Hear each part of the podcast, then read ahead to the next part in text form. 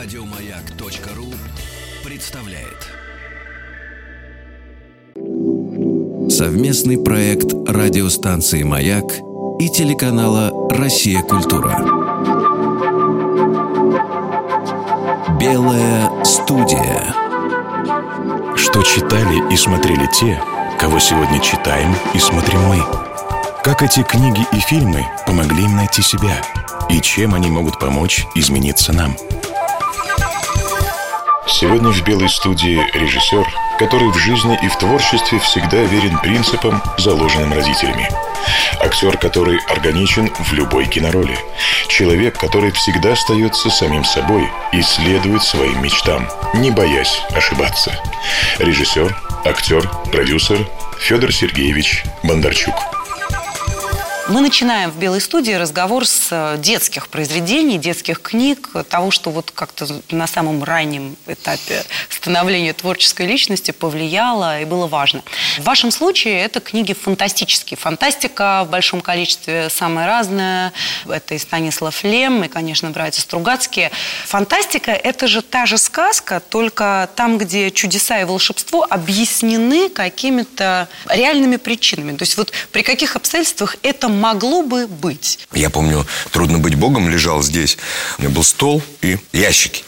И в ящике лежал «Трудно быть Богом», а здесь лежала «Война 12 -го года». Ну, скучнейшее произведение. Ну, надо было к чему-то готовиться. Родители захотели, заходили, я так придвигался к стулу и склонялся над «Войной 12 -го года». Отходили, у меня здесь был «Трудно быть Богом». Везде были, конечно, герои, и везде были другие миры, куда, конечно, выносило в них играли, я их пытался там как-то трансформировать на улицу. Я потом поступил в художественную школу, и рисовал я тоже эти миры. Вообще все, любое визуальное, а визуальное в кавычках, оно и в литературе визуальное отношение к мирам и к... Но это вот не для всех так. Очень интересно Для как меня. раз, вот именно, очень интересно как раз, что вы об этом говорите, потому что кино, оно же может быть больше в литературу, ну как бы в слова, или больше в картинке. Я для себя это определил. Я разделяю вот эту вашу точку зрения. Я ее как-то попроще на- называю такое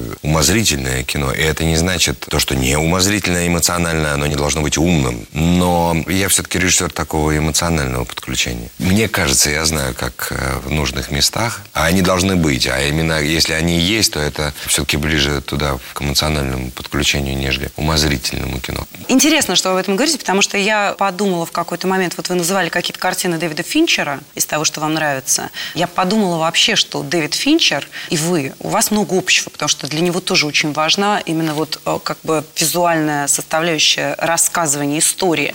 И даже, что меня удивило, что он снимал очень известное видео музыкальное. Он снял «Фридом», это мой любимый Конечно, Джорджа Финчер- Майкла. Он снял «Vogue» с Да. Мадонной, который все знают. И в этом смысле это что-то, что тоже вас... Но Ну, если вы думаете, что он закончил на этом, он сейчас вот буквально несколько месяцев тому назад снял э, Тимберлейку черно-белое Да, да. э, с Джей Зи музыкальное видео. Как вот говорил Баланчин, что танец – это когда ты видишь музыку, слышишь движение. И у вас оно тоже, если вспомнить, например, вы действительно были самым известным в свое время, то, что называлось тогда клипмейкером, у вас сейчас не возникает иногда такого вот желания вернуться к чему-то какой-то малой форме, допустим? Да, конечно. Я просто помню то время, мы э, снимали его с Тиграном Киасаяном, мы все жили у него дома. Это такой сквот был, в- хорошем смысле, на Мосфильмовской. По поводу Финчера, спасибо, но он выделяется абсолютно киноязыком. И путь его с, э, тоже такой странный. Я, э, Вам это про- близко? История с Финчером, с э, чужими, когда он снимал свое имя из продюсерского проекта, я это понимаю. История, когда ты не ровный, но в эксперименте, я это тоже понимаю. Мне очень интересно наблюдать, это врагу не посоветуешь, такие большие, ну, провалы, чего уж тут говорить, провалы. Но именно поэтому мне так интересен Дэвид Линч. Нельзя вспомнить аналогов провала Дюны. И через какое-то время это становится культовое кино. Мало кто знает, что Ридли Скоттовский «Бегущий по лезвию бритвы» тоже не так хорошо прошел на киноэкранах, а действительно стал культовым. Это возвращаясь к научно-фантастической литературе. Вот картины, которые чуть позже оказали на меня какое-то неизгладимое впечатление и влияние. И вот это восприятие, оно до сих пор э, во мне сидит. Я не могу отказаться, казалось бы, обитаемый остров – кровавый эксперимент, но тем не менее, если меня, мне спросили один раз, ты готов вернуться к научно-фантастической угу. Литературе, литературному материалу? Я тогда сказал, нет, нет, все, я с этим закончил. Прошло время, и, конечно, ответ да, да, с удовольствием. Но вы же даже говорили, что, может быть, понедельник начинается в субботу, было бы интересно, к примеру, Стругацких. Да, это грандиозное произведение, которое странным образом как-то обошли кинематографисты. Ну, «Чародеи». «Чародеи», да, но вот я в сегодняшнее время, казалось бы, когда да. все кричат, что отсутствие тем, и так быстро все раскупаются выходящие произведения, как тот же «Библиотекарь», да, который, когда вышел, все кинематографисты, угу. ну, многие сказали, что это сложнейшая история для экранизации, но тем не менее, за вот этими хитами, которые, как называют, блокбастеры... Да, где есть такая идея взрывная. Вот к библиотекарю мы вернемся. Это интересно тоже об этом поговорить, о романе Елизарова. Да, все так сразу же э, хватаются за это. Может быть, права на него куплены, но понедельник начинается в субботу. Это очень кинематографическое произведение. Я не знаю режиссера, который бы не обратил на него внимания. Ну вот, смотрите, возвращаясь к истории с фантастикой вообще, одна из центральных тем у Стругацких – это то, что магия и волшебство, и чудо, чудодействие, да, и фантастика – это все внутри человека, это все заложено в способностях человека управлять своей собственной жизнью, своими желаниями и так далее. Для вас вот это понимание того, что такое чудо, сверхъестественные способности, вы верите, что они в нас, что нужно просто чего-то действительно так захотеть? Я уверен, что, безусловно, в нас это есть. И у кого-то это получается открыть, у кого-то нет, у кого-то получается это накопить и трансформировать в способности у кого-то нет. То, что в нас это заложено, безусловно, в нас микрокосмос, конечно, мы даже не знаем, что, что мы есть на самом деле, вот что здесь находится. Вы правильно сказали, но там еще есть э, самая важная составляющая для меня в текстах э, Стругацкого. Это при базовом понимании, что это способность есть у человека распорядиться с ней. Это и предупреждение. Литература предупреждение, предупреждающая. О чем они не предупреждали? По-моему, предупредили обо всем. Да, это точно. В результате сегодня здесь сейчас все сбывается. Вообще новая О. идея, которая меня будоражит. Американцы часто начали писать об этом, то, что кинематограф генерит э, сегодняшний день и все эти... Но это в, туда в большей степени в литературу. Угу. Литература это давно сделала. То, что уже описано в научной фантастической литературе, утопиях и так далее, все происходит здесь сейчас. Конечно. Но ведь дело в том, что великие писатели, режиссеры и так далее, визионеры, да, то есть люди, которые представляют себе что-то, что еще не случилось, они по большому счету, они ведь пишут не конкретно о том, что звездолет полетит из точки А в точку Б. Они умеют прозреть человеческую природу в ее развитии. Например, картина «Обитаемый остров», которую вы сняли. Я ее пересматривала к нашей встрече, и всего-то прошло 4 года, да? Уже совершенно другие вещи обращают на себя внимание. Если в тот момент ты больше думаешь про эти башни-трансляторы, то теперь уже все это надоело и навязло на зубах с этими башнями-трансляторами, потому что просто надоело уже это все слушать слушать, про телевизор и так далее, который все мы любим и в котором, собственно, и сидим. Но вот этот финальный диалог странника и финальный спор с э, Максимом, кто ты такой? Почему кто ты решил? Право, да. да, почему ты решил, что ты можешь вторгаться в ситуацию, полагая со своей точки зрения, вот тебе с твоего угла кажется, что вот так надо, поднимись чуть выше, ты увидишь другую картину, а там еще другая картина. А какая правильная? Что делать? Что теперь со всем этим делать? Скажите хоть, кто вы такой? Кто я такой? Я прилетел с Земли 20 лет назад. Я готовил спасение этой несчастной маленькой планеты. Готовил бережно, с учетом всех возможностей. А вот кто ты такой? Кто ты такой, что влезаешь в чужие дела? Взрываешь, стреляешь? Кто ты такой? Я не знал. Не знал? Идиот! Что теперь делать? Не успел я за тобой. А ты знаешь, что теперь делать? А теперь они поймут, что их обманывали.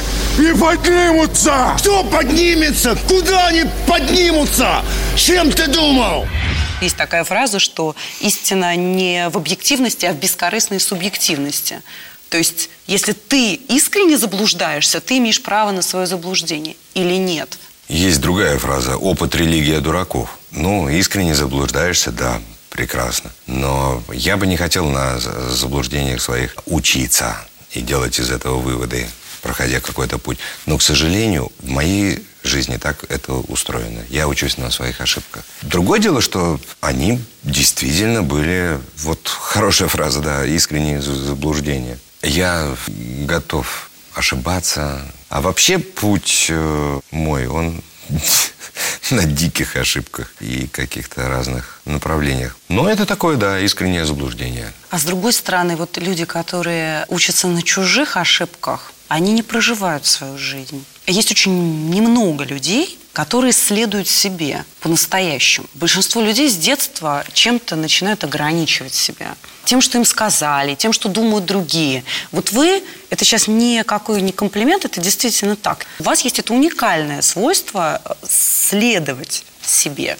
Это талант, это, или это, это смелость какая-то, или вы рано поняли, какой вы, или вы всегда точно знаете, что ваше, а что не ваше.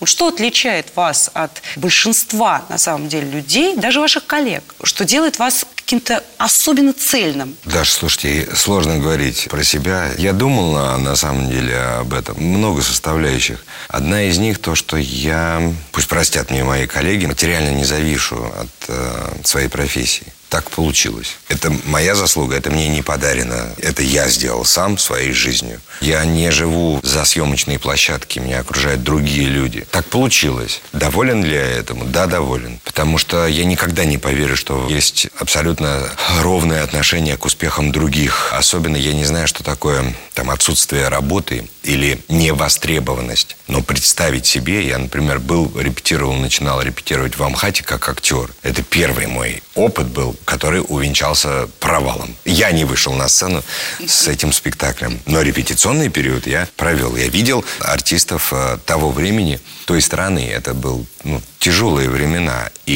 я никогда не поверю, что человек не ощущает ничего или абсолютно ровно себя чувствует, смотря на своего коллегу по цеху, особенно если мы говорим про актеров, я уж не говорю про актрис, которые что-то рядом делают. Я этого не знаю. Я этого не знаю и не переживаю.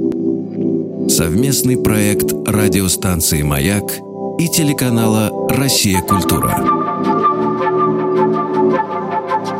Белая студия. Сегодня в белой студии режиссер, актер, продюсер Федор Сергеевич Бондарчук. Есть люди, которые ищут друзей в других каких-то сферах. И, в общем, есть люди, которые не зависят от своего творчества. Есть там, я не знаю, дети каких-то родителей, жены каких-то мужей, мужья каких-то жен и так далее, и так далее. Мы, ну, можно приводить примеры, а можно их не приводить. И, тем не менее, все равно этой освобожденности у них нет вот этой какой-то свободы, которая в вас присутствуют. Может быть, э, сыграло то, что я родился уже с э, приставкой, ну, не младший, но Бондарчук. Я Сергей Федорович, Федор Сергеевич. У нас в семье Сергей и Федор. И то, что я сын Бондарчука, я поздний ребенок. И тогда я это не испытывал. Я вот живу с этим всю жизнь. Мне говорят, а вы смотрите на своего отца? Да, смотрю. А как вы думаете? И, наверное, это щелкнуло ровно после того, как я решил заниматься этой профессией. А решил я заниматься этой профессией несознательно. Это тоже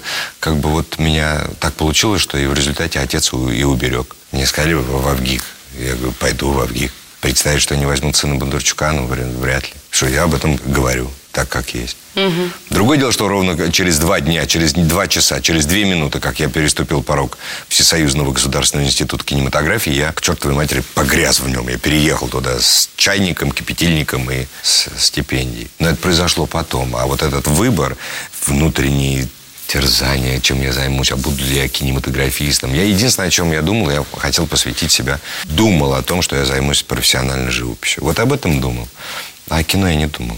И так произошло вот так. То есть у меня вот этого пути, в котором я мог как угодно это раз... И вообще, что со мной там происходило, меня вот взяли, и в, в, в одну секунду я начал жить совершенно другой жизнью. Может быть, и это.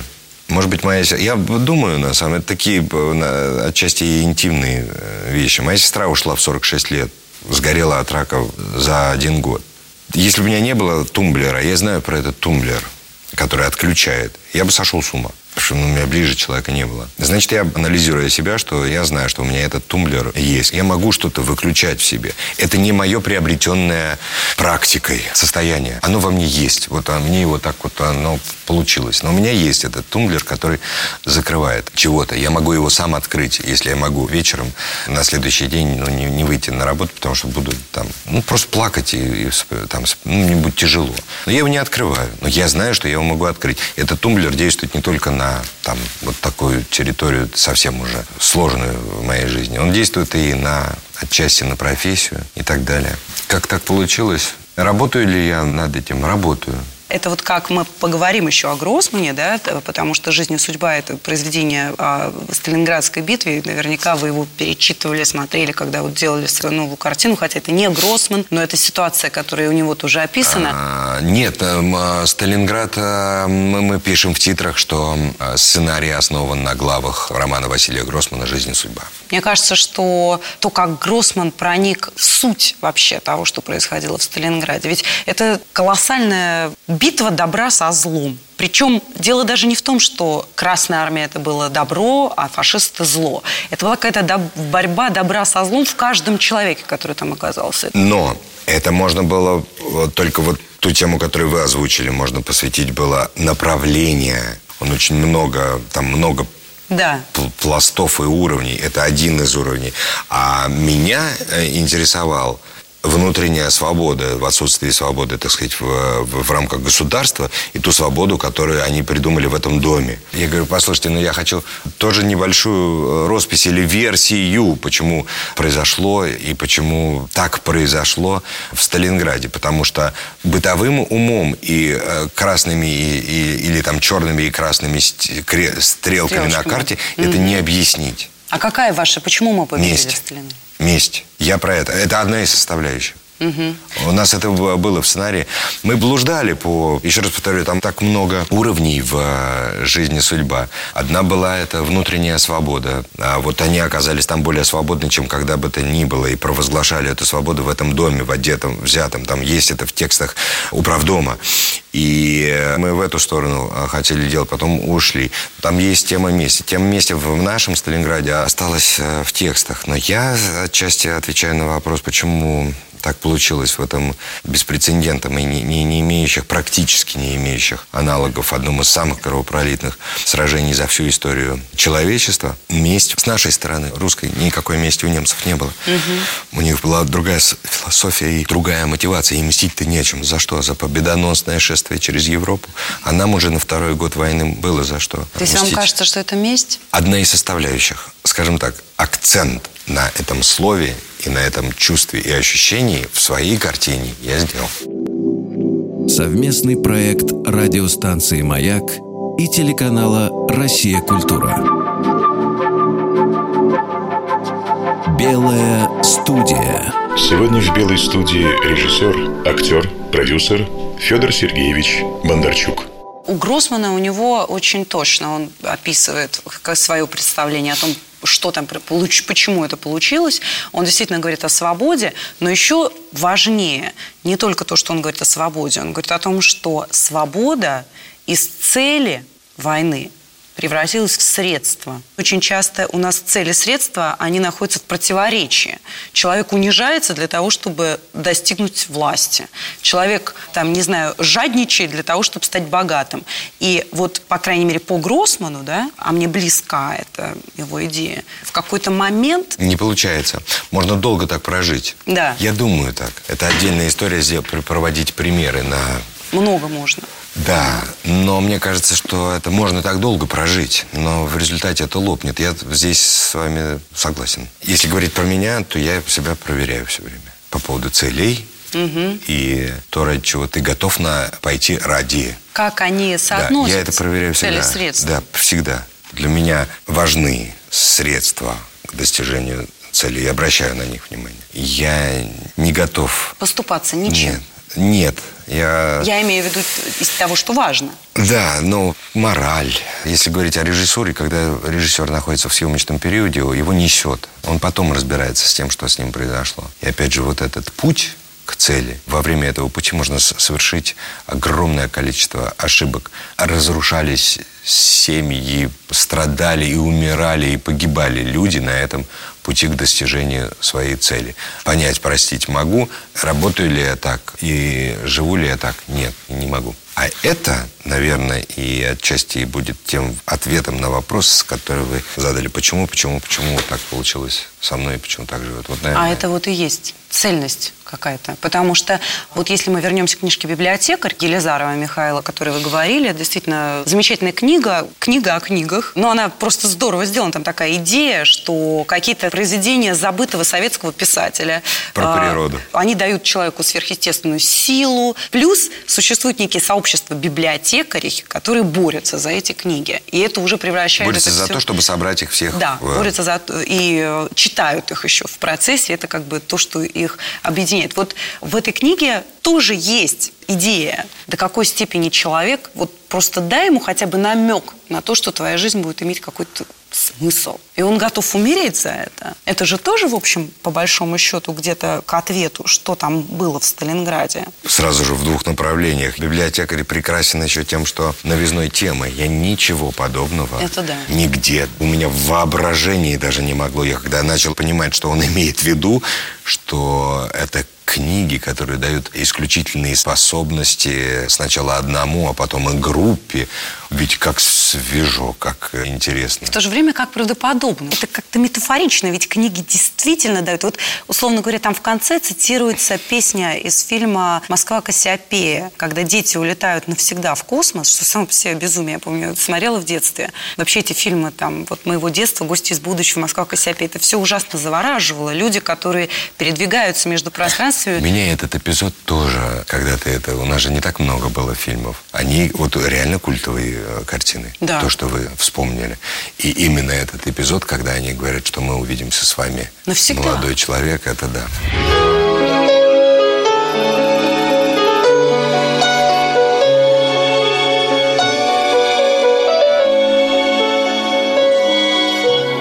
Я возьму щебет земных птиц. Я возьму добрых ручьев блеск. Я возьму свет грозовых зорниц, шепот ветров, зимний пустой лес. Я возьму этот большой мир каждый день его час. Если что-то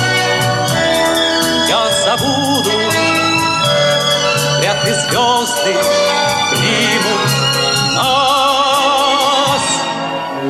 Если что-то я забуду, вряд ли звезды примут песня на стихи потрясающей Роберта Рождественского, да, что я возьму с собой э, добрых ручьев плеск, и ты просто все это представляешь, и у тебя действительно и слезы, и все, и ты готов, вот ты думаешь, вообще, в принципе, стоит умирать за добрых ручьев плеск? И так вообще, по большому счету, тебе не кажется это безумной идея, совсем уж? Понимаете? То есть при всей своей фантастичности в этой книге Елизарова там есть какая-то особенная суть. Может быть, поэтому нам так важно кино, книги вообще. Они какой-то код несут. Нет, сегодняшние книги и начитанность – это неопределенный, а вполне себе конкретный и реальный щит. С одной стороны, это щит, боевой щит. Угу. А с другой стороны, это твое отличие. Мир страдает отсутствием индивидуальности. И, безусловно, это твоя индивидуальность. И сегодняшнее время она приобретает все более и более качественные очертания. А вообще индивидуальность – это сложно, потому что люди создают себе образ, какую-то специальную персону выдумывают. Вот я буду такой, вот я буду всегда, например, ходить, и у меня здесь будет, не знаю, какая-нибудь специальная красненькая точечка, по которой меня все будут распознавать и так далее. Но это как-то не работает. Вот все-таки те люди, которые становятся знаковыми, да, такими символами, это как-то естественное отражение их индивидуальности, которая вдруг становится настолько непонятной, похожим ни на что остальное. И вот в вас это тоже есть. Это в какой-то момент вы почувствовали, вот какой точно вы есть. Я прям помню день и час, когда это произошло. Почему это произошло, не знаю. А как? Как это ощущается? Что это за процесс тогда в таком случае, если это такой единомоментный тем более? Мы, мы учились на постановочном факультете режиссеры. У нас было актерское мастерство. Я был жутко закомплексованный человек, молодой человек, студент. Произнести стихотворение для меня было ужасно. Выйти на сцену, я дрожал. Я не мог произнести ни слова. Ни слова. Это глубокое заблуждение. Или там многие просто не знают. А я на самом деле первый раз об этом говорю. Я пришел в ВГИК закомплексованным, зажатым молодым человеком. Зажатым до нельзя. У нас был актерский отрывок, э, и это даже не отрывок, а, а упражнение. Расставили здесь стулья, и это был троллейбус. И мы ехали в троллейбусе. Молча. Вот в этом троллейбусе меня опять же что-то там произошло. Я помню секунду, когда это произошло.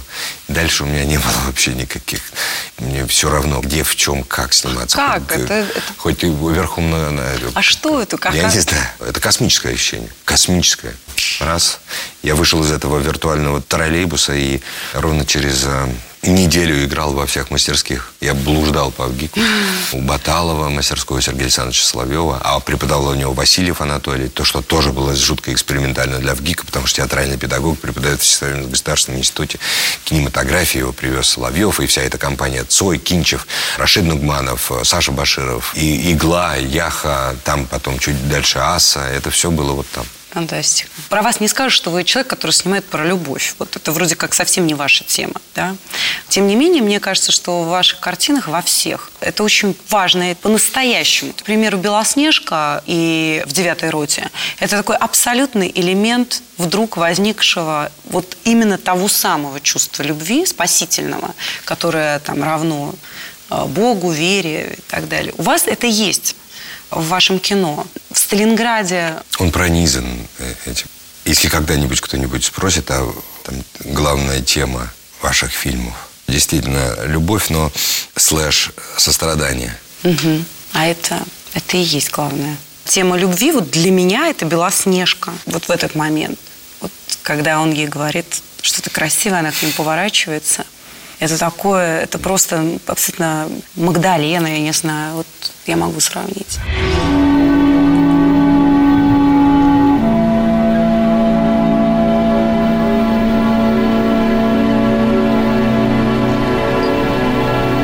Уставился?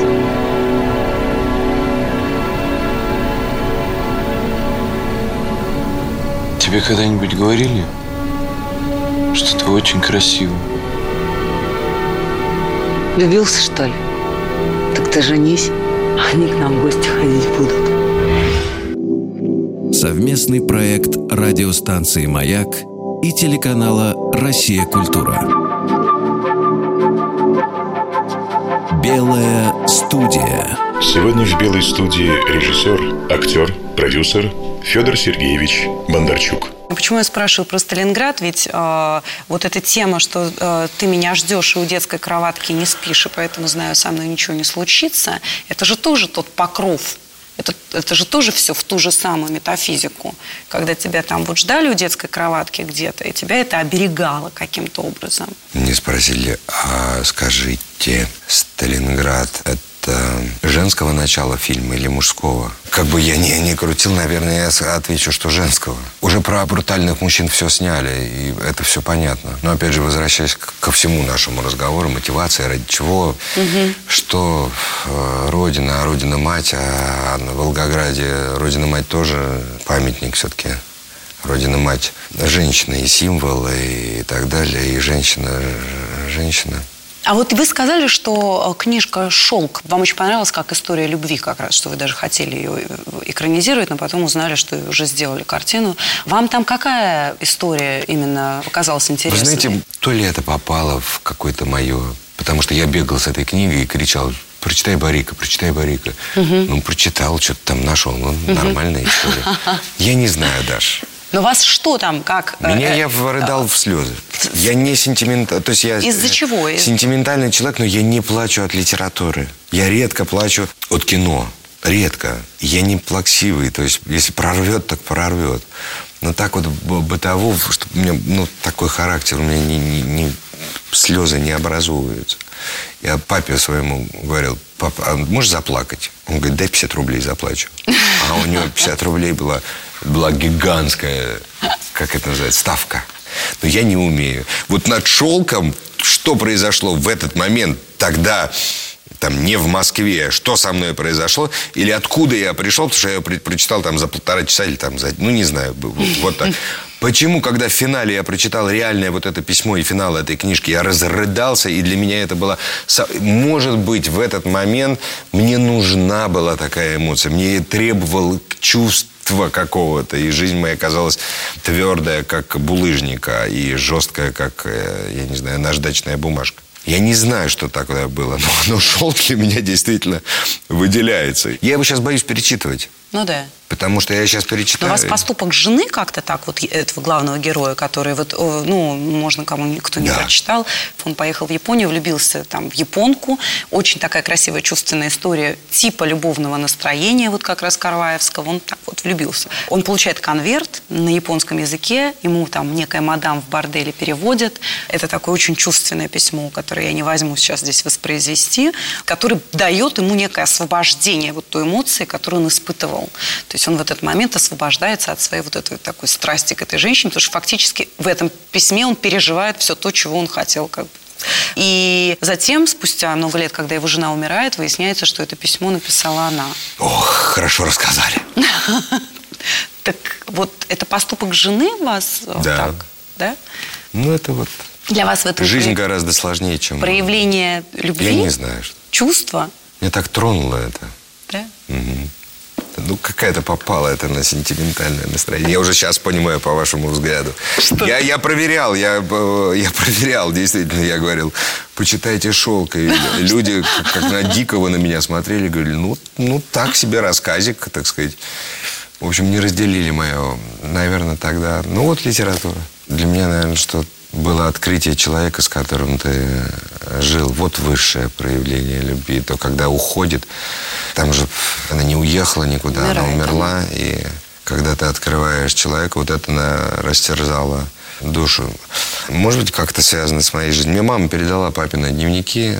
Там было две фразы по поводу меня в детстве. И это, конечно, давно, это не, не сейчас произошло. Но я это испытал. Отец ушел уже. Мама мне показала пару предложений из э, дневников отца обо мне. Я просто не знал, что Что он э, писал? так, так обо мне думал. У нас э, в семье не принято не хвалить друг друга, не как бы баловать, тем более. И я, отец не видел моей первой картины. Я так вышел из института. И он не знал, что там из меня получится, по большому счету.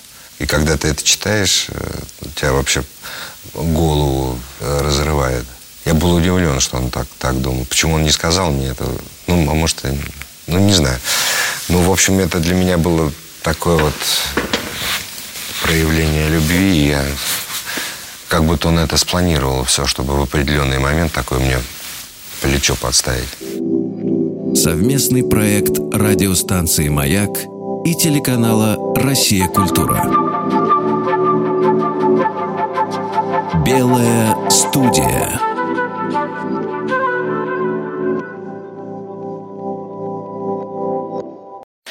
Еще больше подкастов на радиомаяк.ру.